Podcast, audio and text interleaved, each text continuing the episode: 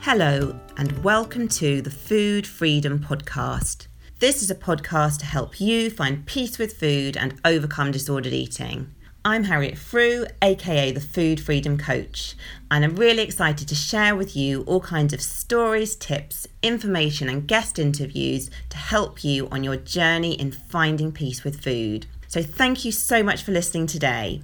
Today, I have another guest on the show, and this is Jo Malocca. Jo is an anti diet dietitian who works for the NHS and also privately. Jo is originally from Ireland but now is based in Suffolk, and she is someone who is absolutely passionate about spreading the anti diet message.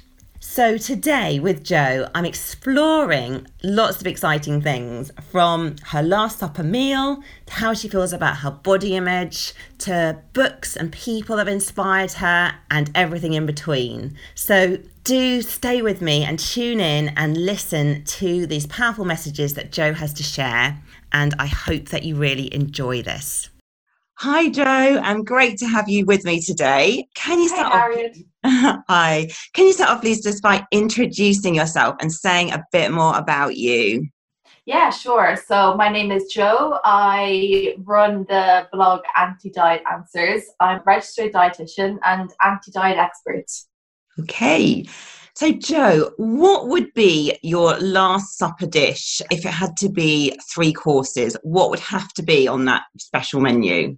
Okay, so starting off, I, I always go for something with goat's cheese. If there's something with goat's cheese on the menu, I'm ordering it. So it's a safe option for me. So that would be my starter. For main, I just love all Italian food. I put it down because I have like a drop of Italian in my blood on my dad's side, and mm. my great grandparents were Italian, so I put it down to that, and I absolutely love it. So mm. go for like a pizza or like pasta or anything Italian, don't mind. and then um, dessert, dessert is like my favorite course. Like I could easily skip starter and just get dessert. Like it's my favorite. I have such a sweet tooth. So yeah, and like love cheesecake, brownies, tiramisu, keep with the Italian again, ice cream. So yeah, what I'd say one of those four options. So yeah, I'm I'm pretty easy to please, I think. Oh, lovely, Nadia. I'm feeling really hungry, mm. like listening to all of that.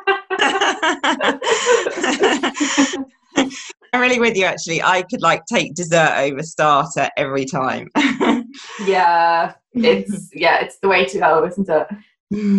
okay, so Jo, like, do you have a morning routine? And if so, what do you do?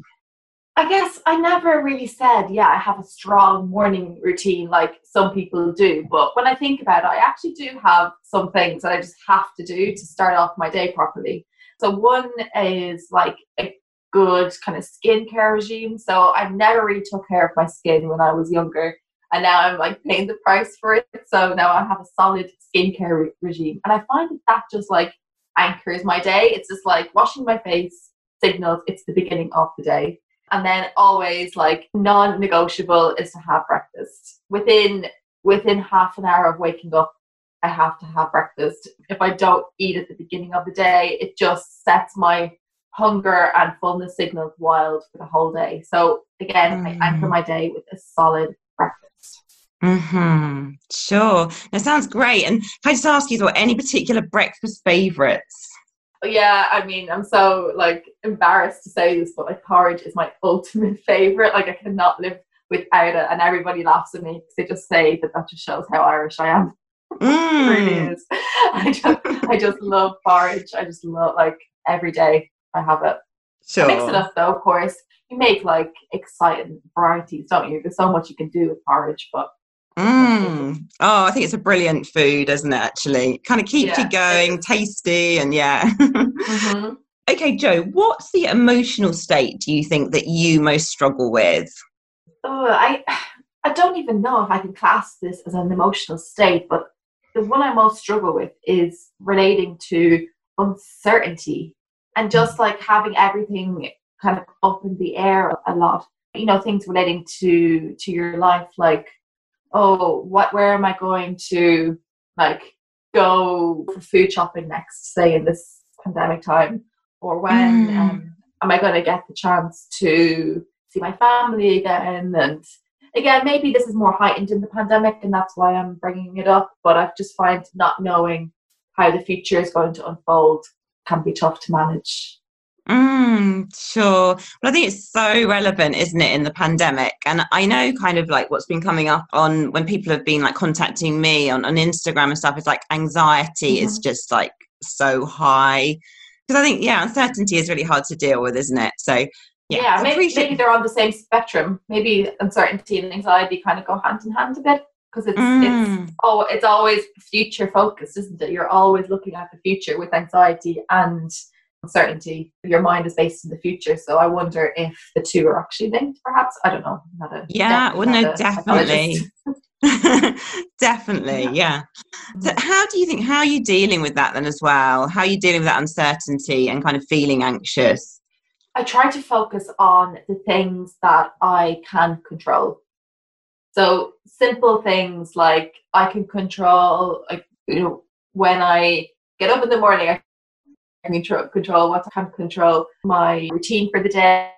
Small, like just oh, like I can control what I choose to take in from the media. I can put a stop on that, and that's something I can control. And that's something that makes me feel better is when I just limit my media intake, social media intake, that helps me just keep myself grounded in what's happening, like right in this present moment, and gives me something that I can control, that I can take take control over without any uncertainty. Mm-hmm. Okay. So, Jo, when was the moment for you that you decided that you wanted to train as a dietitian?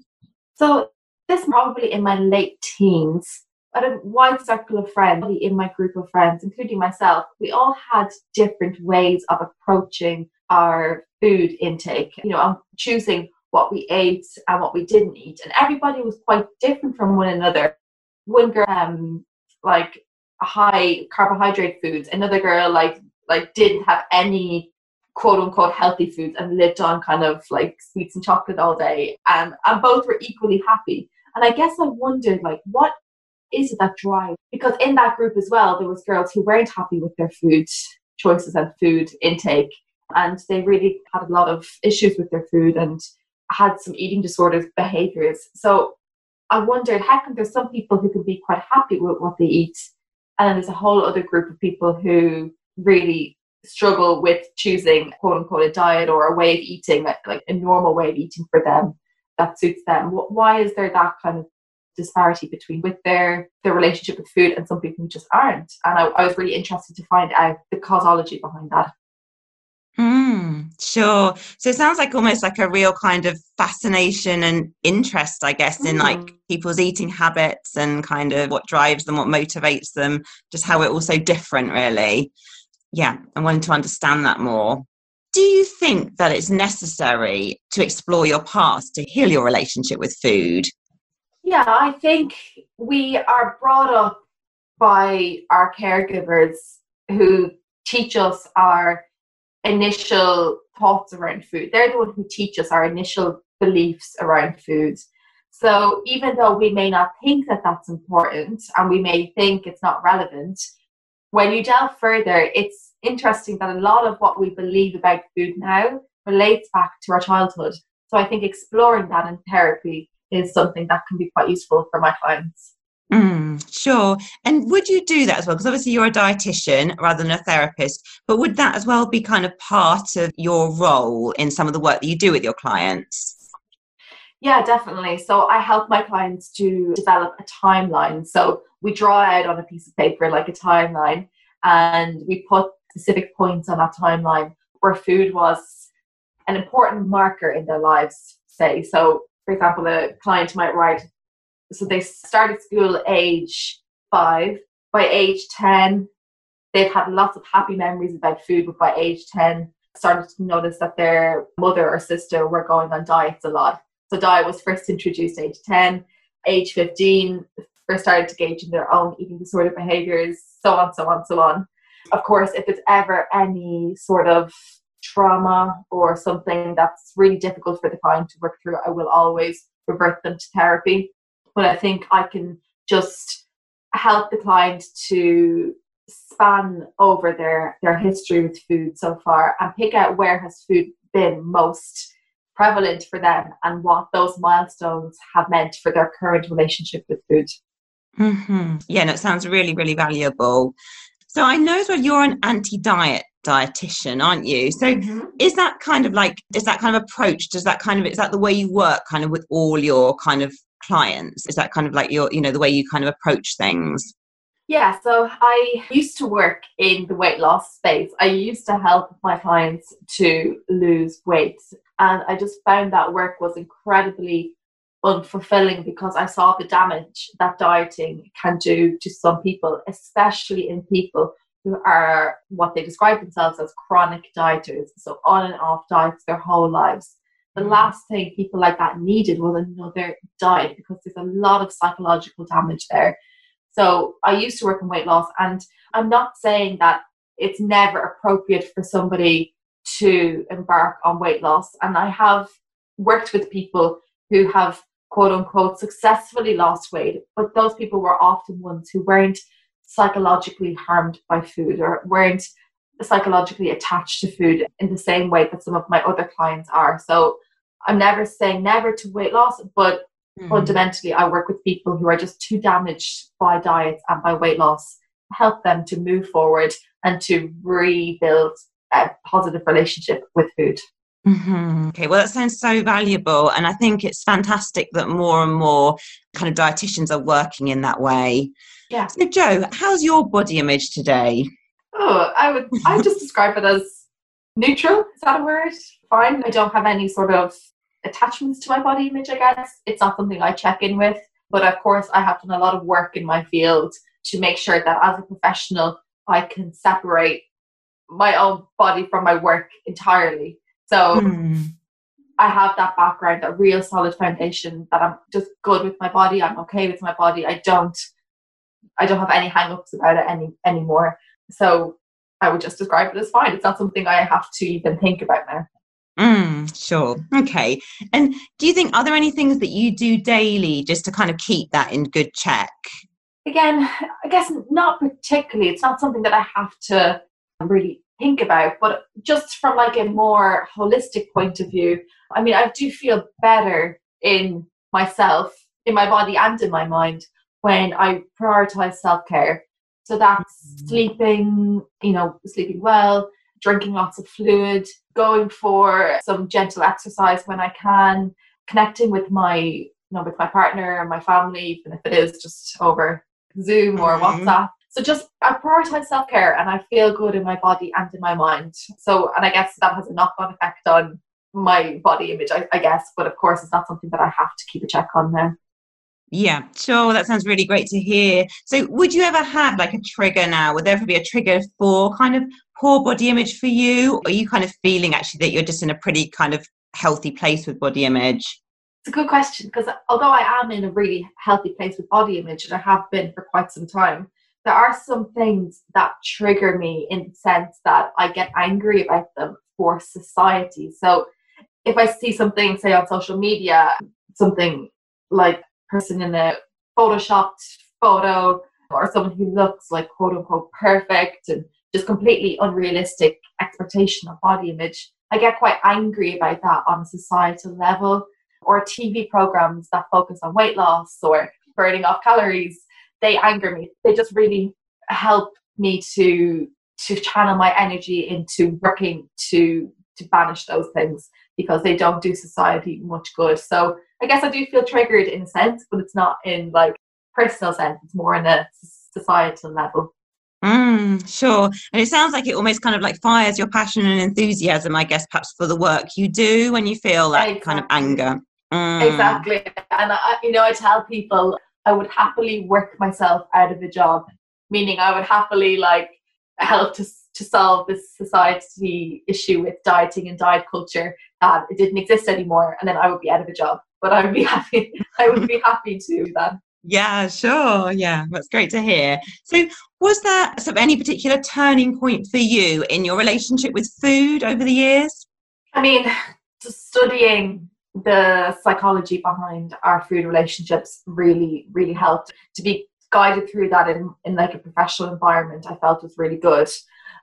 So yeah, I think I would put it down to just having more knowledge and that's why I advise anybody who's working through a difficult relationship with food by themselves, you know, don't underestimate the power of professional support because we only know what we know and professionals we have you know we've dedicated our whole lives to this and we have professionals just have so much knowledge on the issue that when you meet someone in a professional environment, you get all their knowledge, you get all their insight that they have studied for years and dedicated their lives to for years, and they can impart that to you, you know, in just a few sessions. That's what I, I really think is so valuable about professional support for people struggling with with issues with food.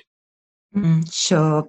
And um, Jo, have you had any of your own struggles with food, or have you always kind of had quite a peaceful relationship with eating?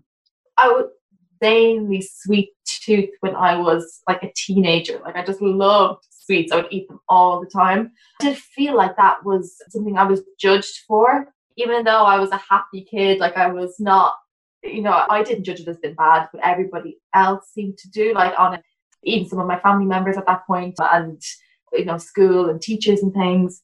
This was bad. So that then started to spark me off onto, oh well, maybe I sh- should diet, I should take these away and like fix my food intake, like quote unquote fix it as if there was something wrong with it. So as time developed, I did try some diets in my time and always 100% they would result in that dreaded diet binge cycle. Mm-hmm. So so I, I'm kind of mixed. I wouldn't say that I had an eating disorder, certainly not, but I did have like a lot of disordered eating habits that stemmed from dieting. So now I know, mm. you know, hmm. well, I've known, I've known for a long time just to, never to diet, but I, I understand that's not that easy for everybody else. So, and that's actually the, primarily who I work with now is people who don't claim that they have had an eating disorder, have never been diagnosed with an eating disorder, but do exhibit those disordered eating patterns. Those are my my niche of clients because that's who I can best relate to from my own experience. Mm-hmm. Okay. So, is there any advice that you'd give to your younger self? You know, if you could turn back the clock back to that kind of time when you sort of started dieting? Yeah, there's so much I would I would recommend just to, you know, think that when you're going on a diet for your first diet, it's not going to be a one and done type of situation. When you embark on that first diet, you're signing up to something for for a long time, that diet might not work and you may stop dieting within a couple of weeks, but the effects of that are long term. So don't just start at any diets like willy nilly. You need to you need to think about this from a long term perspective and as older, more wiser version of, of me, I would say just don't even go there. Don't embark on a diet. You are perfect the way that you are. As corny as that sounds, that's what I would say. Mm, yeah, I think really helpful advice, isn't it? And I think, I guess, just really pointing out, isn't it, the fact that it's potentially quite damaging for your relationship with food. And once you've gone down that road, you kind of can't just suddenly step back to where you were pre dieting, can you? It's sort of, it exactly. takes a little bit of work. Yeah. Exactly. It's, it's not like you can just forget everything that you have learned when you've been on a diet. You can't, you can't forget all the things that have helped you to diet. So instead of even like going down that road, just abstain completely and you'll keep yourself in a much healthier way, mindset and healthier way. Hey, so Jo, any books for you that have really like changed your life and had you know a major influence? Oh, don't kill me for this, but no, not really. I mean, I do read a lot, but I've yet to find a book that I feel has changed my life. So, yeah, if you have any recommendations, I know I know probably probably people like have like a list of like 10 books that changed your life. I actually haven't found any yet. So if you have any recommendations, I would love to hear. sure. Okay. Well, it's interesting as well, is because it's probably quite a lot of pressure to put on one book to completely change someone's life. yeah. Exactly. And, you know, maybe a life, like life changing, like that's huge. Like, how can one book just change your life completely? I don't know. I think I need to be convinced. So Perhaps yeah, I'll, I look at I'll see what your other guests recommend and I will give them a try. I'm open minded, that's for sure. Sure. Is there any particular book, maybe that is not life changing, but is that in terms of in the anti kind of diet world, that one that you found is like particularly helpful that you might recommend to your clients? Yeah, there's the Just Eat It book by Laura Thomas. I find that that's just a really approachable way for somebody to embark on anti diet. So I would always recommend that to my clients. Laura is somebody I really look up to. I think she has done marvelous work to make anti diet and intuitive eating more more approachable and just more in reach for quote unquote normal people. You know, people who may not have had any professional help for their disordered eating but still want to tackle it in some way. So I think Laura's done a fantastic job. Mm, sure, and I'd really agree with you there. I think that's a fantastic book, isn't it? In terms of being so accessible, I think, to people, but it's always also yeah. so brilliantly researched and it's very comprehensive. Um, yes, definitely. So, aside, I guess, from Laura Thomas, who do you look up to and admire in the non diet or self development world? I really admire the two dietitians who have come up with the principles of intuitive eating, Evelyn Tribole and Elyse Resch. I just think that they they have provided us with a roadmap to actually, you know, something tangible that we can actually use. Like they have the 10 principles and it gives us something that we can we as professionals can work with our clients that we can take each principle one by one. Just that roadmap is just really valuable so I think Jake Linardon and his work with binge eating as well is really marvelous. He's a researcher, and binge eating is something that I again it's one of my my niche areas just because of that diet binge cycle. So binge eating is obviously a big portion of that. So I keep close eye on Jake's work. Mm-hmm, sure. Okay. And what else has helped you on your personal development journey to date? Anything else particularly that you'd say? Just keeping an open mind. So been open to listening to other professionals' way of getting the anti-diet message across um, or the self-development message across and you know learning from everybody that i meet learning from everybody every client or colleague or health professional that i meet take something take something from them to help to self-improve. Mm, fantastic advice. And do you have a favorite quote or mantra that you kind of live by uh, yeah, I have I have a few, but one one of my favorite ones is if you always do what you've always done, you will always get what you always got. Mm-hmm. Yeah, I love that as well. Yeah, it's just you know we all get stuck in a rut at times, and we all find it difficult to escape a negative cycle once we get into one. Like that's that's just that's just normal humanity. But there is help out there if you are struggling with something like the diet binge cycle or striving to lose weight, but you find that it's provoking your binge eating, you know, there, there is something that you can do to to get you out of that cycle. And often it is professional support or, you know, resources like this, like podcasts or Laura Thomas's book or any any other self development books out there. But um, I think just taking the step to try something is the most difficult part for people but once they once they get on on to trying something new it can get the ball rolling to a new you know to a new a new outlook or a new chapter of your life. Mm, that's a really kind of hopeful and inspiring message so thank you for that jo. Yeah. yeah, and, and my pleasure. So tell us something about you as well that might surprise us all. Oh okay. Oh yeah terrible cook. And I, I know that doesn't sound like very intriguing, but when you're a dietitian, people think that you are a marvelous cook. So whenever I have like guests over or, you know, I'm bringing something into work for a party or something, my colleagues always expect that I'm going to be the one who'll be a great cook just because I'm a dietitian. And yeah, I'm a big foodie. I absolutely love food. And I think it's, you know, it's one of the best parts about living, to be honest. I think food is just such a marvelous connector in our society to bring people together and to feel nourished and to feel loved. But I cannot cook. so, if, so although I praise food for being such a, a joy in our lives, you don't want to have a dinner party at my place. sure. Well, it sounds as well, I think, Jo, you've got lots of other kind of skills and qualities that you are bringing to the world. So not exactly. being a good cook. You can't, you can't be an all rounder. So yeah, just don't assume that dietitians are good cooks just because we're big foodies. Sure. So, Jo, as well, where can people find you if they want to know more about the work you do or if they want to kind of follow you on social media? Yeah, sure. My Instagram handle is at anti diet answers and my blog is antidietanswers.com. So come and say hi. Okay, lovely. Okay. Well, thank you so much, Jo. I really appreciate you answering all those questions today. And I'm sure people are going to get so much kind of value from that.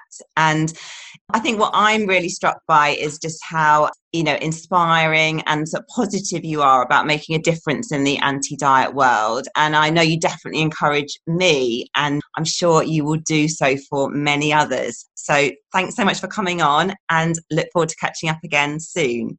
So I hope you enjoyed this episode as much as I did, and thanks again so much to Jo for coming on the show.